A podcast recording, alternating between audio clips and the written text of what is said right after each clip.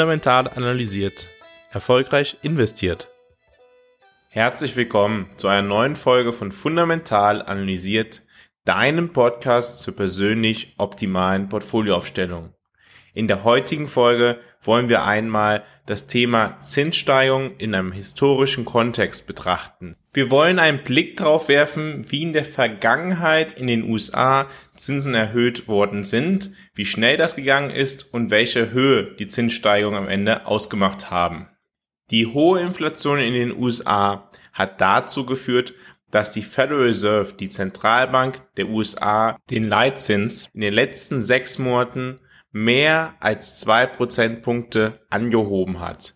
Aber wie können wir dies vergleichen mit anderen Perioden von Zinssteigerungen in den letzten 35 Jahren?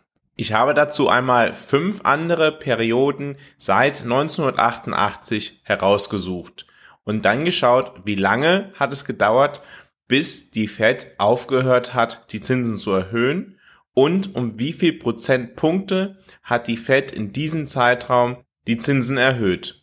Fangen wir an mit der ersten Periode, die wir betrachten, März 1988 bis Mai 1989. Über diese 14 Monate hat die Fed die Zinsen um 3,23 Prozentpunkte angehoben. Blicken wir auf die zweite Periode, Februar 1994 bis Februar 1995, also ein Jahr, über diesen Zeitraum hat die Fed den Zins um 2,67 Prozentpunkte angehoben. Im Juni 1999 bis zum Mai 2000 gab es auch eine Periode von Zinserhöhung. Diese ja, ging über elf Monate und führte dazu, dass die Fed den Zins um 1,51 Prozentpunkte angehoben hatte.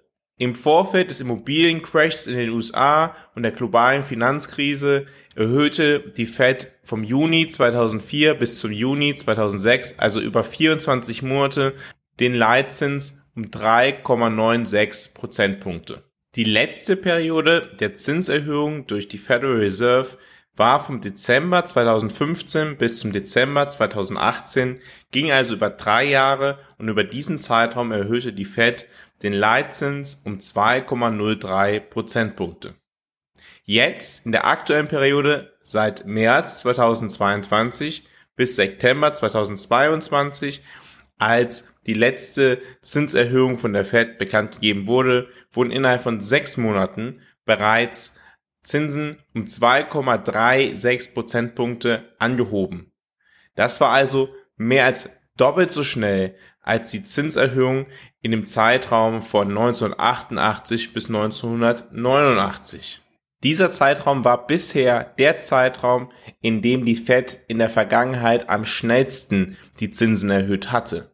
Allerdings, wenn wir darauf schauen, um wie viele Prozentpunkte die Fed den Leitzins angehoben hatte, dann ist die Periode von Juni 2004 bis Juni 2006 noch interessanter, da diese Periode eine Zinserhöhung von knapp 4% hervorgebracht hatte. Und sie zeigt auf, dass diese Zinserhöhungsphase länger andauern kann. Sie dauerte zwei Jahre lang. Nun stellt sich die Frage, warum erhöht die Fed gerade in diesem Jahr, gerade in der aktuellen Phase, besonders stark die Zinsen? Warum ist es doppelt so schnell wie der bisherige Rekord der letzten 35 Jahre? Schauen wir dazu darauf, wie hoch die Inflation zum Start der Zinserhöhungsphase in den einzelnen Perioden gewesen ist. Im März 1988 lag die Inflation zu Beginn der Zinserhöhungsphase der Fed bei 3,6 Prozent. Im Februar 1994 bei 2,06 Prozent, im Juni 1999 sogar nur bei 1,4 Prozent, im Juni 2004 bei 2,89 Prozent und im Dezember 2015 bei 0,3 Prozent. Jetzt, in diesem Jahr, im März, lag die Inflation zu Beginn des Zinserhöhungszykluses bei 6,77 Prozent.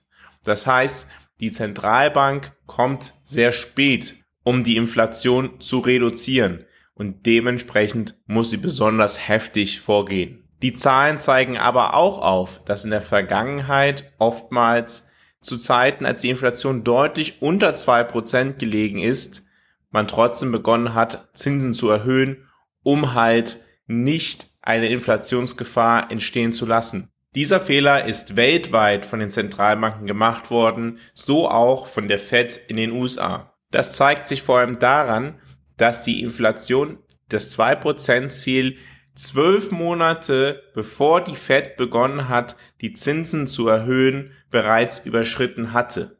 Das heißt, in der Vergangenheit hat man oftmals schon, als die Inflation noch bei unter zwei Prozent war, man befürchtete, die Inflation könnte auf über zwei Prozent steigen, dann begonnen, die Zinsen zu erhöhen. Dieses Mal hat man sich sogar zwölf Monate Zeit gelassen, nachdem die Inflation über das 2%-Ziel hinausgestiegen war. Schauen wir nach vorne. Was erwartet die Fed für die nächsten Monate? Sie erwartet bis zum Ende 2022 den Leitzins weiter auf bis zu 4,4% anzuheben. Das ist eine Steigerung von aktuell 3,325% um weitere 1,15 bis 1,4 Prozent. Trotz dieser massiven Zinserhöhungen geht die Fed nicht davon aus, dass das Inflationsziel bis 2025 erreicht werden wird. Also das Inflationsziel von einer Inflation unter 2%. In der Zwischenzeit könnten allerdings die massiven Zinssteigerungen der Zentralbanken dazu führen, dass sich eine globale oder eine lokale Rezession bildet, also die Wirtschaft in einen Abschwung gerät. Das Schöne am Kapitalmarkt ist, man kann aus den Daten, die der Kapitalmarkt zur Verfügung stellt, rausziehen, was die Markterwartung über die zukünftige Inflation ist. Und die Markterwartungen ein Jahr von jetzt ausgerechnet für die USA, für die Inflation in den USA ist schon deutlich positiver, als wir uns es jetzt momentan vorstellen können.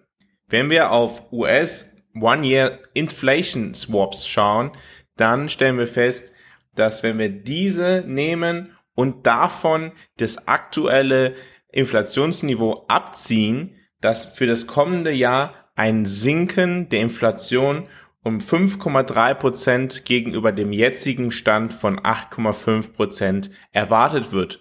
Und dies wäre dann ein Inflationsniveau von nur noch knapp über drei Prozent.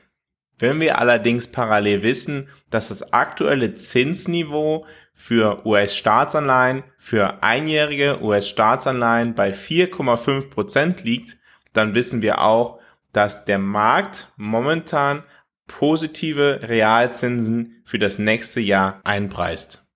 Zumindest der Anleihenmarkt.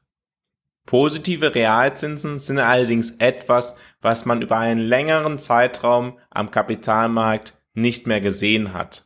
Das verändert grundlegend den Blick auch auf andere Anlagenklassen, insbesondere Immobilien oder Aktien.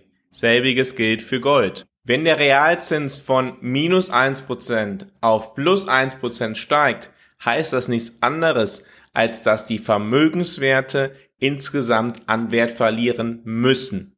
Wir erleben in diesem Jahr einen radikalen Kurswechsel der US-amerikanischen Fed, was das Zinsniveau angeht. Die Bedeutung dessen kann man gar nicht hoch genug einschätzen. Es hat Folgen für das gesamte Wirtschaftsleben. Bereits vor Monaten habe ich in dem Podcast dargestellt, welche Folgen das beispielsweise für den US-amerikanischen Immobilienmarkt haben könnte. Viele von euch erinnern sich an den Immobiliencrash in den USA, der letztendlich in die globale Finanzkrise von 2007 bis 2009 gemündet hat. Wo stehen wir also jetzt in den USA mit Blick auf den Immobilienmarkt? Fundamental analysiert ist dein Partner auf deinem Weg zu deiner persönlich optimalen Portfolioaufstellung. Mit einem strukturierten Prozess begleitet Fundamental analysiert dich auf deinem Weg zu deinem optimalen Portfolio.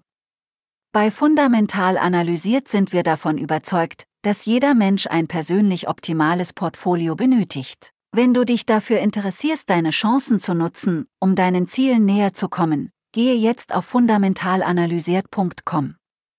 Schau dir an, wie Fundamental analysiert arbeitet und vereinbare ein kostenloses Erstgespräch. Fundamental analysiert arbeitet unabhängig von Banken oder von Fondsgesellschaften. Der Weg, wie fundamental analysiert sein Geld verdient, ist durch Analysen, die dich persönlich optimieren. Die für dich das Maximale herausholen. Du wirst befähigt, mit deinem Portfolio deinen persönlichen Erfolg zu erzielen. Dabei bist du auf eine Art und Weise aufgestellt, so dass du zu jeder Zeit ruhig schlafen kannst. Gehe also jetzt auf fundamentalanalysiert.com, vereinbare ein kostenloses Erstgespräch und lass dich dann gegebenenfalls selber fundamental analysieren. Nachdem ich euch in den letzten Monaten erklärt habe, was höhere Zinsen für den Immobilienmarkt in den USA bedeuten könnten, warum diese zu sinkender Nachfrage nach Immobilien und zu einem höheren Angebot von Immobilien und dementsprechend zu niedrigeren Preisen führen könnten, liegen jetzt Daten vor über die Entwicklung des Immobilienmarktes im September in den USA. Das erste Mal seit der globalen Finanzkrise, seit dem Immobiliencrash in den USA, ist der Immobilienpreis in den USA monatsweise um mehr als ein Prozent gesunken. Als das letzte Mal eine Phase begann in den USA, wo Immobilienpreise Monat für Monat um ein Prozent gesunken sind, das war im Sommer 2008, direkt bevor dem Crash von Lehman Brothers, führte dies zu einer globalen Finanzkrise zu einer globalen Wirtschaftskrise. Und wenn wir uns vergegenwärtigen, dass der Immobilienmarkt ein sehr wichtiger Markt ist, ein sehr vorlaufender Indikator für den Wirtschaftszyklus, dann können wir auch feststellen, dass die Wirtschaft davon natürlich auch getroffen sein wird. Die wirtschaftliche Entwicklung wird sich nicht erholen, bis sich auch der Immobilienzyklus wieder beruhigt hat. Aktuell stehen wir jedoch am Start der Probleme am US-Immobilienmarkt. Und wer nun glaubt, naja, in Europa sei dies anders, da die EZB die Zinsen nicht so wirklich erhöht, dem sei gesagt, dass ja in Euro gerechnet sein Haus noch keinen Wertverlust erleidet hat oder einen geringeren Wertverlust erleidet als in den USA, wenn man es einfach nur in der nationalen Währung rechnet. Wenn man dies allerdings in US-Dollar umrechnen würde, dann ist das eigene Haus jetzt schon um 15 Prozent oder sogar mehr im Wert gesunken. Weil genau dies das Problem ist, wenn eine Zentralbank die Zinsen erhöht und die andere nicht, wenn die Realzinsen in einem Land positiv werden und in einem anderen Land negativ sind, dann wird die Währung, die einen geringeren Realzins hat, im Vergleich zu der Währung, die einen höheren Realzins hat, unattraktiver und verliert an Wert.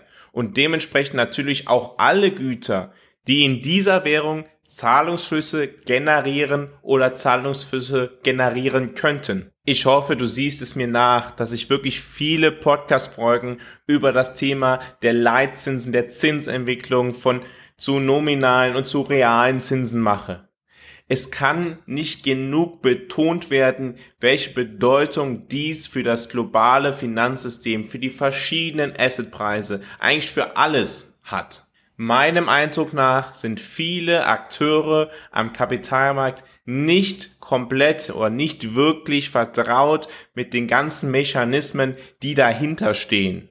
Wer jedoch versteht, wie Zinsen nominal, real, positiv, negativ Vermögenswerte beeinflussen, der kann sein persönliches Risiko in seinem Portfolio mit seinem Besitz besser managen.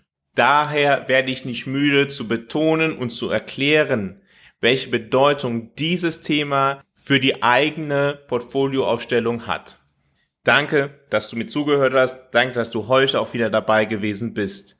In der morgigen Podcast-Folge, in dem morgigen sonntäglichen Kommentar, der wie immer um 6 Uhr morgens erscheint, geht es darum, warum ich der Überzeugung bin, dass du nicht in Schubladen denken solltest, dass du deine Geldanlage nicht so gestalten solltest, dieses Geld ist für dieses Ziel da, jenes Geld ist für das andere Ziel da und deine Geldanlage so aufstellen solltest, sondern dass du alle Dinge zusammen denken solltest. Ich werde dir erklären, warum das deinen persönlichen Nutzen in der Geldanlage, in der optimalen Portfolioaufstellung erhöhen wird. Ich freue mich, wenn du dann auch wieder dabei bist und verbleibe bis dahin wie immer mit einem fundamental analysiert, erfolgreich investiert.